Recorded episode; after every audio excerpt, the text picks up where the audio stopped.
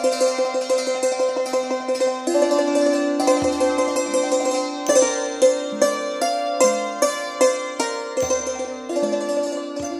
ฎแห่งกรรม เรื่องที่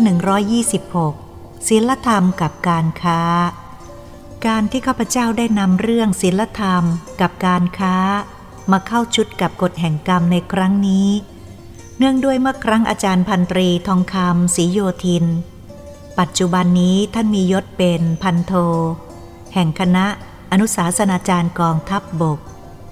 ได้มาสัมภาษณ์ข้าพเจ้าในหัวข้อเรื่องศีลธรรมในทัศนะการค้า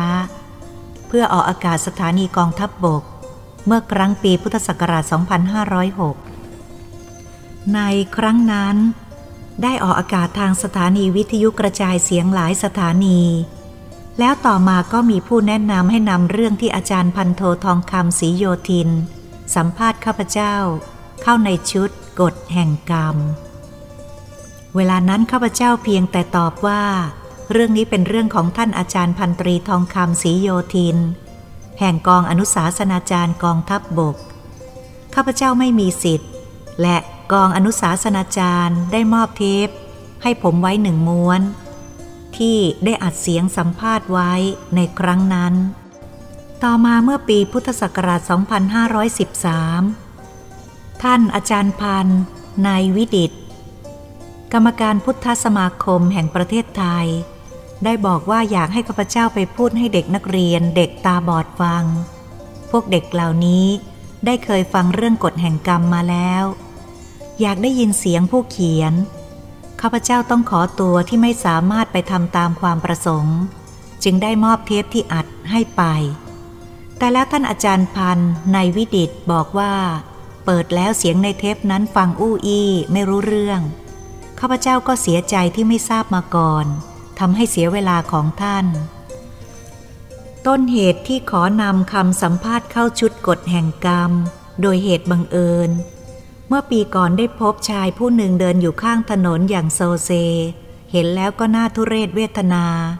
รู้สึกเหมือนเป็นโรคประสาท หรือไม่ก็เมาเพราะพูดไม่รู้เรื่อง แต่ข้าพเจ้าจำชายผู้นี้ได้ว่า เมื่อสมัย 20 ปีก่อนเป็นคนมั่งคั่ง มีรถยนต์คันใหญ่โตโออาราคาแพง ทราบว่ารวยเพราะส่งของไปต่างประเทศ แต่เป็นนักฉวยโอกาสคนหนึ่ง ชอบรวยเร็วทางลัด ขาดศีลธรรมไม่มีความซื่อสัตย์สุจริต เจือปนสินค้าขาดคุณภาพ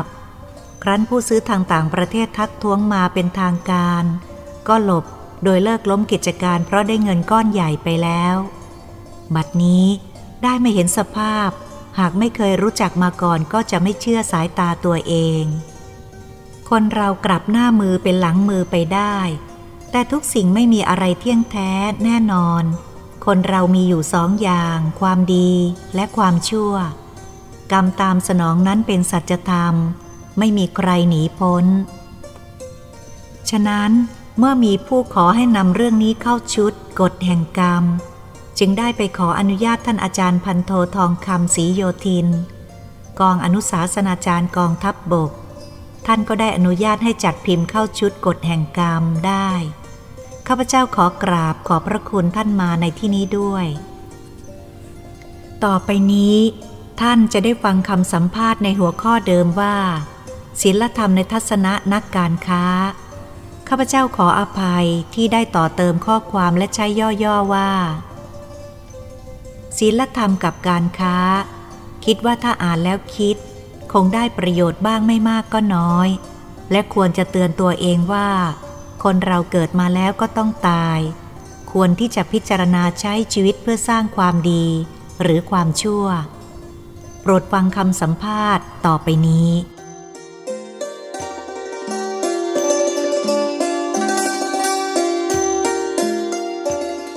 สวัสดีพี่น้องทหารที่รัก และท่านผู้รับฟังทุกท่าน ได้เรียนให้ทราบหลายพุทธมาแล้วว่า คุณทอเลียงพิบูลนักการค้าผู้มีศีลธรรมเป็นอุดมคติ จะกรุณาให้สัมภาษณ์ในรายการ เข้าใกล้บัณฑิตของเรา แต่มีเหตุสุดวิสัยบางประการเกิดขึ้นทำให้รายการที่ท่านรอคอยมาถึงล่าช้ากว่าวันเวลาที่เรียนให้ทราบไปบ้างเล็กน้อย หวังว่าคงได้รับอภัย เกียรติคุณชื่อเสียง และความมั่นคงในศีลธรรมของคุณทอเลียงพิบูลมีมาก และน่าสนใจเพียงไร เชื่อว่าท่านผู้ฟังเรือนหมื่น ซึ่งรู้จักท่านมาบ้างแล้ว จากหนังสือธรรมะ จากประสบการณ์ ในชีวิตในชุดกฎแห่งกรรมทำดีได้ดีทำชั่วได้ชั่ว คงจะไม่ต้องสงสัย และกระหายอยากจะทราบทัศนะของท่านเกี่ยวกับศีลธรรมยิ่งขึ้น ส่วนท่านที่ยังไม่เคยรู้จักท่านมาก่อนเลย ก็ขอเรียนเพียงสั้นๆว่า คณะอนุสาสนาจารย์กองทัพบบก รู้สึกภาคภูมิใจและเชื่อมั่นว่า รายการวันนี้จะมีคุณค่าและมีประโยชน์ทางจิตใจแก่ท่านผู้ฟัง ไม่แพ้คราวที่ได้พาท่านผู้ฟังไปพบกับ คุณหญิงเพียรเวชบุญแม่พระที่น่าบูชามาแล้ว บัดนี้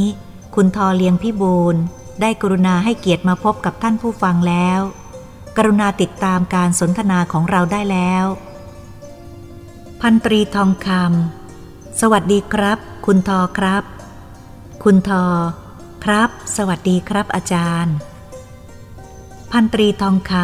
ำผมต้องเรียนให้คุณทอทราบสักเล็กน้อยก่อนว่า เรื่องศีลธรรมของพระเดี๋ยวนี้ เกิดมีผู้สงสัยว่าล้าสมัยเสียแล้ว และก็เห็นว่าอาชีพบางอย่างก็จะประพฤติปฏิบัติตามศีลธรรมไม่ได้ ต้องหันหลังให้ศีลธรรม มิฉะนั้นก็ต้องล้มละลาย ตั้งตัวไม่ได้เช่น อาชีพการค้าเป็นต้น ศีลธรรมก็กลายเป็นเรื่องประดับที่รุ่มร่ามลงรังไปในทัศนะของเขา เมื่อมีผู้สงสัยและเข้าใจเช่นนี้มากขึ้น ศีลธรรมก็มีผู้สนใจที่จะนำไปใช้ในชีวิตประจำวันน้อยลง น้อยลง จึงอยากจะเรียนถามทัศนะชีวประวัติส่วนตัวของคุณทอสักเล็กน้อย เพื่อเป็นการแนะนำให้ทหาร และท่านผู้ฟังได้รู้จักคุ้นเคยกับคุณทอก่อนครับ คุณทอ ยินดีครับ คุณทอยินดีจะเรียนให้ทราบครับ แต่ก่อนอื่นผมต้องขอขอบคุณกองอนุสาสนาจารย์ กรมยุทธศึกษาทหารบกและวิทยุกระจายเสียงในเครือกองทัพบบก ที่ได้ให้เกียรติผมมาแสดงความคิดเห็นในรายการวันนี้ ผมเกิดที่ตำบลบ้านทวาย ซึ่งสมัยก่อนเป็นอำเภอบ้านทวาย แต่ปัจจุบันนี้เปลี่ยนชื่อเป็นอำเภอยานนาวา มีพี่น้องด้วยกันสามคน ผมเป็นคนกลาง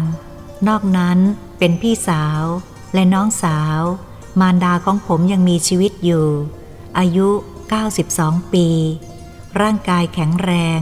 ความจำยังดีไม่หลงลืม ไปไหนมาไหนได้สะดวก ท่านชอบทำบุญตลอดมา ทั้งบิดามารดาทำการค้าก่อนที่ผมเกิด พันตรีทองคำขอบคุณครับ การที่คุณแม่อายุ 92 แล้ว ท่านยังแข็งแรงดีอยู่นั้นน่าจะเป็นเพราะอนุภาพบุญกุศลที่ท่านทำมาตลอดนั่นเอง เขาช่วยอุปถัมภ์ค้ำจุนไว้นับว่าเป็นของอัศจรรย์มากครับ คนที่ไม่ค่อยทำบุญสุนทานกรุณารับทราบไว้ด้วย คราวนี้ขอทราบการศึกษาของคุณทอต่ออีกหน่อยครับ คุณทอ ผมจำได้ว่าเริ่มเรียนหนังสือตั้งแต่เล็กมาก ถึงกับผู้ใหญ่ต้องอุ้มไปโรงเรียน ครูคนแรกที่สอนเป็นครูผู้หญิง ชื่อครูอิน โรงเรียนอยู่ไม่ห่างจากบ้านนัก หนังสือที่เรียนเมื่อเด็กๆก็คือ มูลบทบัพกิจของพระยาศรีสุนทรโวหาร ในวงเล็บ น้อย อาจารยางกูล ถ้าวันไหนผู้ใหญ่จูงไปก็ต้องไปล้างเท้าที่บันไดโรงเรียน เพราะสมัยนั้นไม่ว่าผู้ใหญ่หรือเด็กไม่ค่อยมีใครสวมรองเท้า เมื่อขึ้นไปแล้วก็ต้องไปกราบครู แล้วก็นั่งพับเพียบกับพื้น เพราะไม่มีโต๊ะเก้าอี้เหมือนสมัยนี้ ต่อจากนั้นก็ไปเรียนต่อกับครูแถบ ครูผู้หญิงอีกเหมือนกัน เมื่อโตขึ้นหน่อยก็ไปเรียนที่โรงเรียนวัดยานาวา แล้วก็ไปเรียนที่โรงเรียนมัธยมวัดสุทธิวรารามน นอกนั้นก็ยังไปเรียนที่อื่นอีกหลายแห่งครับ รวมทั้งเรียนภาษาจีนด้วย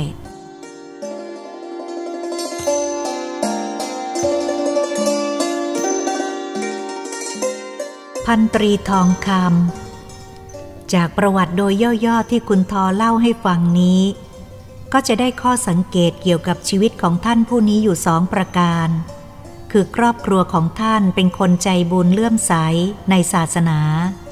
และทำให้ลูกๆดูเป็นตัวอย่างตลอดมา นับว่าเป็นลาบอันประเสริฐของคุณทอ ที่ได้รับการอบรมตามแบบฉบับของชาวพุทธมาแต่เด็กๆ ถึงการศึกษาที่มีครูผู้หญิงเป็นผู้ให้ความรู้ แล้วก็ยังช่วยถ่ายทอดอัธยาศัยใจคออันนิ่มนวลละมุนละไมให้อีกด้วย นับว่าได้พื้นฐานหรือรากฐานในทางศีลธรรมที่ดีมาก ส่วนอาชีพการค้าของท่านก็คงสืบเนื่องมาจากคุณพ่อคุณแม่ของท่าน มีอาชีพการค้ามาก่อนที่คุณทอเกิด ซึ่งเป็นกุญแจสำคัญสำหรับการค้าในเมืองไทยอีกด้วย คุณทอ การค้าของผมกับการค้าของคุณพ่อคุณแม่แตกต่างกันไปคนละแบบ คนละอย่างเลยครับ แต่ก็ต้องยอมรับว่า ผมได้รับนิสัยรักการค้ามาจากท่านทั้งสองนั่นแหละครับ พันตรีทองคำขอบพระคุณครับ เนื่องจากมีผู้พูดกันออกจนาหูว่า ศีลธรรมกับอาชีพการค้าขัดกัน คือถ้ามีศีลธรรมก็ทำการค้าไม่ได้ทำได้ก็ไม่ร่ำรวย เพราะอาชีพค้าขายต้องกลมกลิ้งเหมือนลูกมะนาว ถ้าไม่กลมก็ต้องแปดเหลี่ยม แปดคมจึงจะทันคน ถ้าเป็นอย่างที่ว่ามานี้ ก็จะทำให้เข้าใจว่าศีลธรรมล้าสมัย ผู้ที่ยังประกอบอาชีพหาเงินทองจะปฏิบัติศีลธรรมไม่ได้ จึงขอทราบความเห็นและประสบการณ์จากคุณทอ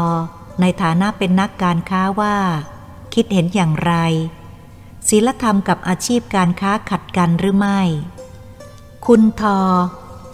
ข้อนี้ผมต้องออกตัวกับพี่น้องทหาร และท่านผู้ฟังเสียก่อนว่า ถ้าหวังว่าจะได้รับความรู้ในหลักวิชาการค้าจากผมก็คงจะผิดหวัง เพราะผมไม่ได้เรียนหลักการค้ามาโดยตรง และการค้าของผมก็ไม่ใหญ่โตมากมาย พอที่จะเป็นที่สนใจของคนทั้งหลาย ฉะนั้นหากผมจะพูดนอกหลักนอกทางออกไปบ้าง ก็หวังว่าจะได้รับอภัย ขอเรียนว่าข้อความที่จะพูดต่อไปนี้ ทั้งหมดเป็นประสบการณ์จากชีวิตของผมในวงการค้า ซึ่งไม่น้อยกว่า 40 ปี ประกอบกับเหตุผลและความนึกคิดของผมเอง พันตรีทองคำขอประทานโทษ การค้าของคุณทอค้าอะไรครับ พอจะบอกให้ท่านผู้ฟังทราบสักเล็กน้อยได้ไหมครับ คุณทอ ได้ครับ เป็นการค้าเครื่องยนต์กลไก ทั้งเครื่องรถและเครื่องเรือครับ พันตรีทองคำขอบคุณครับ การค้าเครื่องยนต์ที่ว่านี้จะต้องใช้เงินก้อนโตหน่อยใช่ไหมครับ คุณทอ ครับ ใช้ทุนรอนมากสักหน่อย พันตรีทองคำต่อไปครับ คราวนี้ถึงประเด็นศีลธรรมกับการค้าแล้วครับ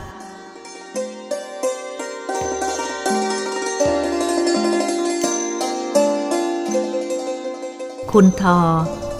เมื่อพูดถึงศีลธรรมกับการค้าแล้ว ผมก็พูดอย่างเต็มปากทีเดียวว่า การค้าและศีลธรรมควรจะควบคู่กันไป ถ้าจะพูดแยกแยะรายละเอียดออกไปก็คงไม่มีเวลาพอ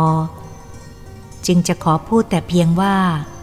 ผู้ที่นำหลักศีลธรรมมาใช้กับการค้าแล้วการค้าของเขาจะได้รับความนิยมเชื่อถือจากลูกค้าอย่างกว้างขวางที่สุด และก็จะได้เจริญไปตามลำดับ ด้วยเหตุผลง่ายๆก็คือ 1. ผู้ถือหลักศีลธรรมย่อมไม่ค้าสิ่งของผิดกฎหมาย และผิดศีลธรรม 2. พ่อค้าที่มีศีลธรรม ย่อมไม่ใช้วาจาเท็จ หลอกลวงผู้ซื้อหรือลูกค้าให้หลงเชื่อ 3. พ่อค้าที่อยู่ในศีลธรรม ย่อมไม่ช่วยโอกาสคดโกงลูกค้า ลูกค้าส่วนมากเป็นคนซื่อ และมักจะเชื่อถือความเห็นของพ่อค้าผู้แนะนำอยู่แล้ว ฉะนั้นพ่อค้าที่อยู่ในหลักธรรมย่อมจะพูดความจริง และซื่อตรงต่อลูกค้าเสมอ ซึ่งลูกค้าจะติดใจ แล้วก็เชื่อถือตลอดไป ส่วนบางท่านที่ไม่สนใจในศีลธรรม มักจะค้านว่า ศีลธรรมกับการค้าหมดสมัยเสียแล้ว การค้าปัจจุบันต้องกลิ้งต้องหมุนรอบตัว ต้องหูไวตาไวถ้ามีโอกาสก็รีบฉวยโอกาส ขอเพียงแต่ให้ได้เงินมาเท่านั้น เรื่องศีลธรรมไม่ต้องพูดถึง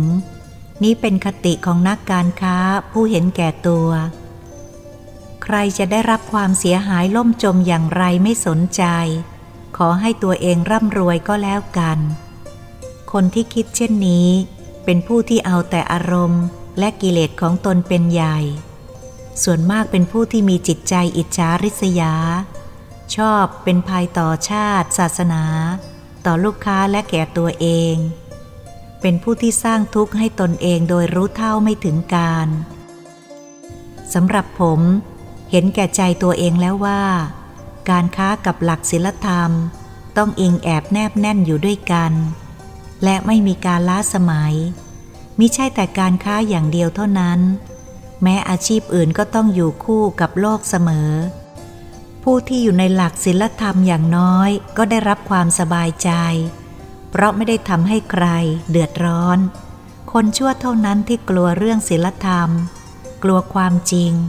แต่คนดีพูดความจริงแล้วรู้สึกสบายใจ เพราะจะนานเท่าใด กี่เดือนกี่ปี มันก็เป็นความจริงอยู่เสมอ เป็นของไม่ตาย ความหลอกลวงความไม่จริงนั้น ไม่ช้าสักวันหนึ่งเขาก็จับได้ และเมื่อนั้นแหละเขาจะหมดความเชื่อถือ น้ำหนักของคำพูดก็หมดค่าลง ผมกล้าพูดได้เต็มปากว่า จะเป็นคนชั่วหรือคนดีก็ตาม มีสิ่งที่เหมือนกันอยู่อย่างหนึ่งก็คือ ชอบคนมีศีลธรรม พูดความจริงไม่หลอกลวง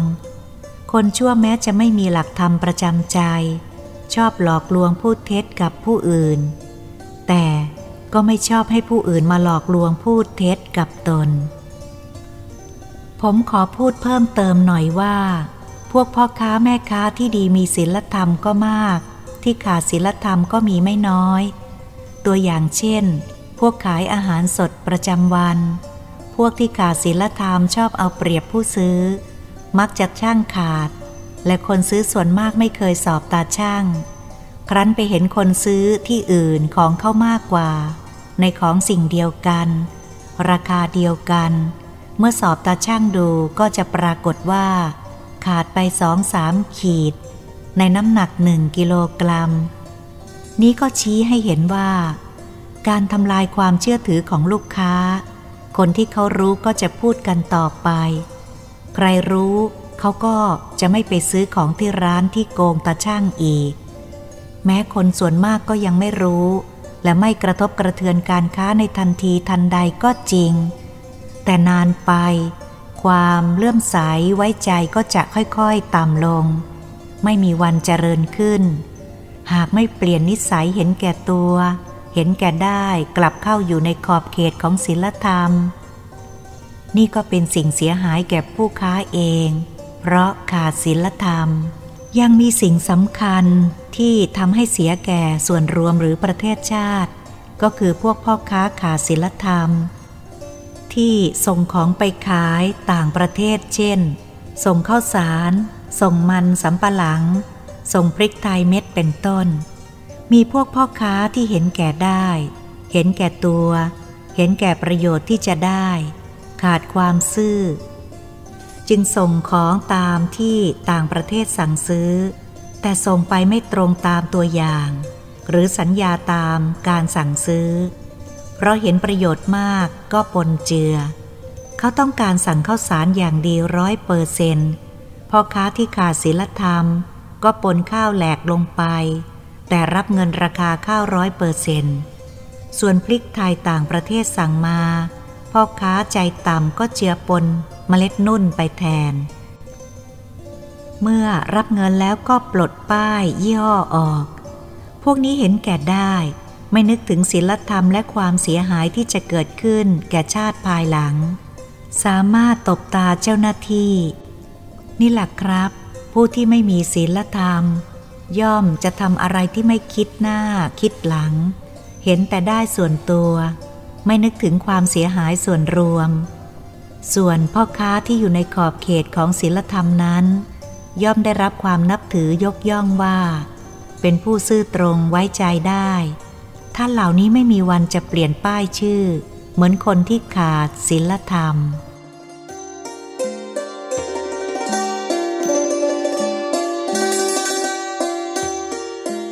พันตรีทองคำ เป็นอันว่าศีลธรรม ความซื่อสัตย์สุจริตกับพ่อค้านี่แหละ เป็นเหตุให้ลูกค้าติดใจรักใคร่มาเป็นลูกค้าประจำแล้วก็นำลูกค้าใหม่มาเพิ่มให้เรื่อยๆ เป็นเหตุให้การค้าเจริญยั่งยืน ขยายใหญ่โตต่อไปอย่างกว้างขวางใช่ไหมครับ คุณทอ ใช่ครับ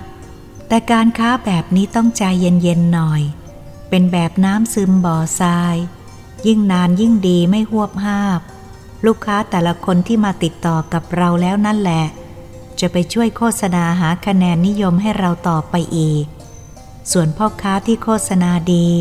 แต่ขาดศีลธรรม ไม่ช้าไม่นานลูกค้าก็เข็ดขยาด และก็หนี ผลที่สุดการค้าก็สุด พันตรีทองคำครับ ผมเห็นด้วยว่าเป็นความจริงที่สุด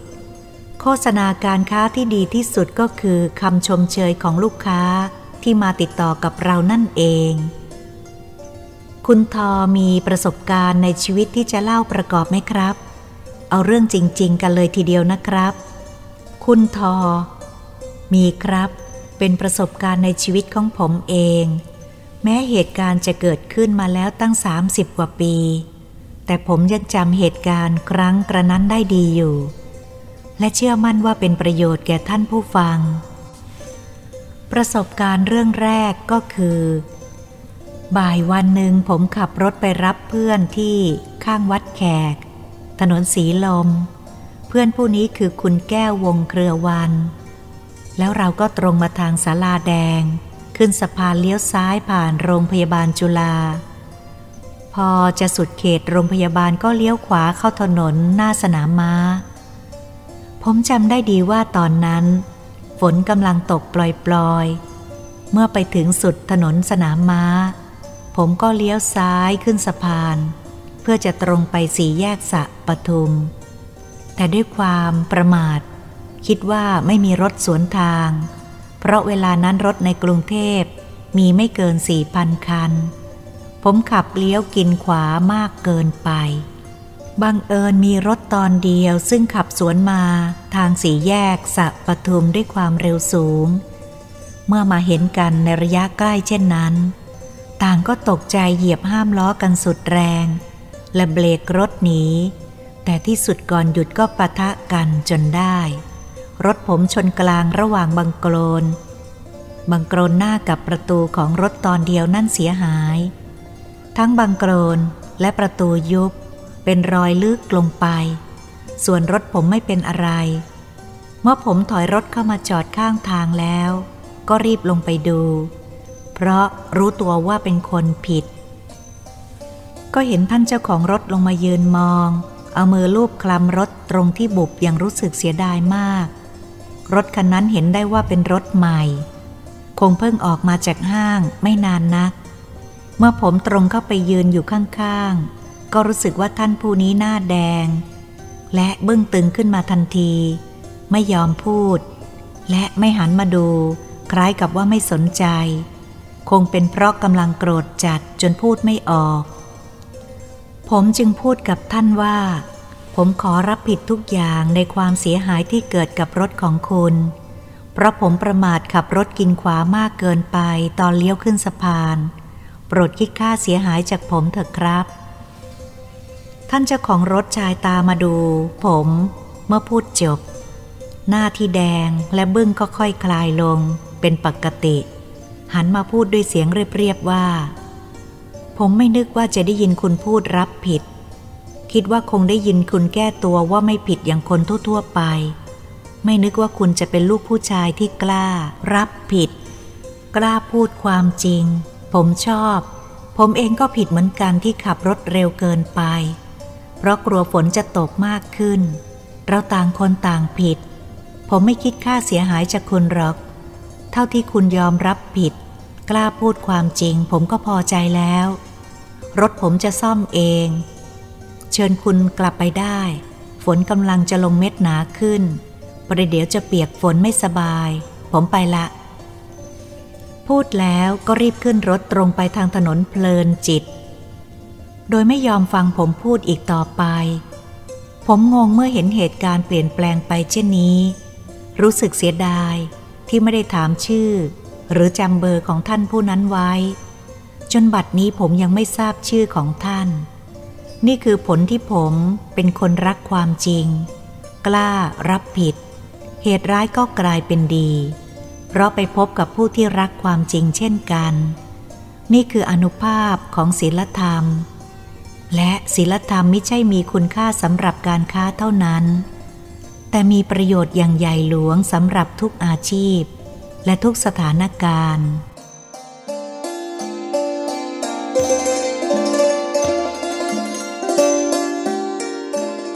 พันตรีทองคำขอบคุณครับ ทหารที่รักอนุภาพของศีลธรรมหรือยัง พระธรรมย่อมมีอนุภาพคุ้มครองรักษา ผู้ประพฤติธรรมได้จริง ๆ โดยเฉพาะเรื่องขับรถไปกระทบกระทั่งเสียดสีรถคนอื่นนี้เป็นเรื่องมีบ่อยๆสำหรับพวกเรา ถ้าบังเอิญเคราะห์ร้ายเกิดมีเรื่องขึ้น ก่อนอื่นจงคิดถึงธรรมะ จงนำธรรมะเข้าไปแก้สถานการณ์ ตามแบบอย่างที่คุณทอเลียงพิบูลเล่าให้ฟังทันทีคือจงรักความจริง กล้ารับผิด แล้วพระธรรมจะช่วยคลี่คลาย จากเรื่องใหญ่ให้เป็นเรื่องเล็ก ถ้าเป็นเรื่องเล็กก็จะได้รับการอภัย และแถมยังได้เรียกร้อง ให้เขารักใกล้นิยมชมชื่น ในความเป็นสุภาพบุรุษที่น่านับถือของเราอีกด้วย คุณทอครับ ตัวอย่างตะกี้นี้ก็เป็นตัวอย่างกลางๆ ยังไม่เกี่ยวข้องกับการค้าโดยตรง อยากจะขอฟังประสบการณ์เรื่องศิลธรรมกับการค้าต่างๆ อีกสักเรื่องจะได้ไหมครับ คุณทอ ได้ครับ ประสบการณ์คราวนี้เกิดขึ้น เมื่อ ผม เริ่มทำการค้าส่วนตัวได้ประมาณปีเศษ วันหนึ่งผมได้พบกับผู้แทนการค้าชาวอเมริกัน ซึ่งเดินทางมาดูตลาดการค้าทั่วโลก เราเกิดชอบพอนิสัยใจคอกันขึ้น จึงพากันไปเที่ยวสถานที่ต่างๆหลายแห่ง ครั้งหลังจากวันไปเที่ยวแล้ว ผมได้ไปเยี่ยมเยียนที่โรงแรมอีก เมื่อได้สนทนากันแล้วสักครู่ ท่านผู้นั้นก็กระซิบให้ทราบว่า บ่ายวันนั้น หลังกลับจากเที่ยวกับผมแล้ว พอกลับถึงที่พัก มีชายคนหนึ่งมานั่งรออยู่ที่โรงแรม แนะนำตัวเองว่าเป็นผู้นำเที่ยว ทั้งๆทที่ท่านผู้นั้นบอกว่าไปเที่ยวมาแล้ว ชายผู้นำเที่ยวก็บอกว่า ยังมีอีกหลายแห่งที่ท่านยังไม่ได้ไป ด้วยความเป็นสุภาพบุรุษ และเกรงใจเห็นว่าเขามาคอยเสียเวลา จึงตกลงให้เขาพาไปอาบน้ำที่คลับแห่งหนึ่ง เมื่อผลัดผ้าเรียบร้อย ผู้นำเที่ยวจึงพูดว่า ถ้าท่านมีของมีค่าก็ขอให้ฝากเขาไว้ เพราะในเมืองไทยนี้เผลอไม่ได้ มีของหายกันบ่อยๆ ท่านผู้นั้นก็พาซื่อมอบกระเป๋าเงินไว้ให้ แล้วตนเองก็ลงไปไว่ายน้ำในสระอย่างสบายใจ เมื่อถึงเวลาขึ้นจากน้ำผลัดผ้าเรียบร้อยแล้ว ชายผู้นำเที่ยวก็คืนกระเป๋าให้ ด้วยความเป็นสุภาพบุรุษจึงไม่ได้เปิดออกดูต่อหน้าผู้นำเที่ยว เมื่อไปถึงที่พักอยู่ในห้องแล้วจึงรู้ว่า ธนบัตรอเมริกัน และตั๋วเครื่องบินและเงินไทย ซึ่งมีอยู่ในกระเป๋านั้นหายไปหมด คงได้แต่กระเป๋าเปล่ากลับมา ท่านเล่าให้ผมฟังอย่างน่าเศร้าๆ ท่าทางเป็นสุภาพบุรุษเต็มตัว ผมทราบเรื่องก็รู้สึกเศร้าใจอย่างบอกไม่ถูก นึกสงสารคิดถึงตัวเองขึ้นมาว่า ถ้าไปต่างประเทศถูกเขาทำเช่นนี้ คงจะงงพูดอะไรไม่ถูก นึกอะไรไม่ออกแน่ ผมเกิดเห็นอกเห็นใจท่านผู้นั้นมากขึ้น คิดถึงหัวอกเขา หัวอกเรา อยากจะช่วยเหลือในเวลาคับขันเดือดร้อนเช่นนี้ ถ้าได้ช่วยเหลือก็คงจะเป็นบุญกุศลมิใช่น้อย จึงถามท่านผู้นั้นว่า บัดนี้ท่านคงไม่มีเงินติดตัวละสิ ท่านผู้นั้นตอบว่า ไม่มี ของทุกอย่างที่อยู่ในกระเป๋าใบนั้น ได้หายไปหมดไม่มีเหลือ ผมจึงบอกว่า ถ้าเช่นนั้นขอให้ผมได้มีโอกาสช่วยท่าน โดยออกเงินให้ใช้สอยก่อน เมื่อท่านกลับไปถึงอเมริกาจึงค่อยส่งมาให้ผมภายหลัง ผมเต็มใจช่วยท่านด้วยความยินดี ท่านต้องการใช้จ่ายจำนวนเท่าไร โปรดบอกผมเถอะ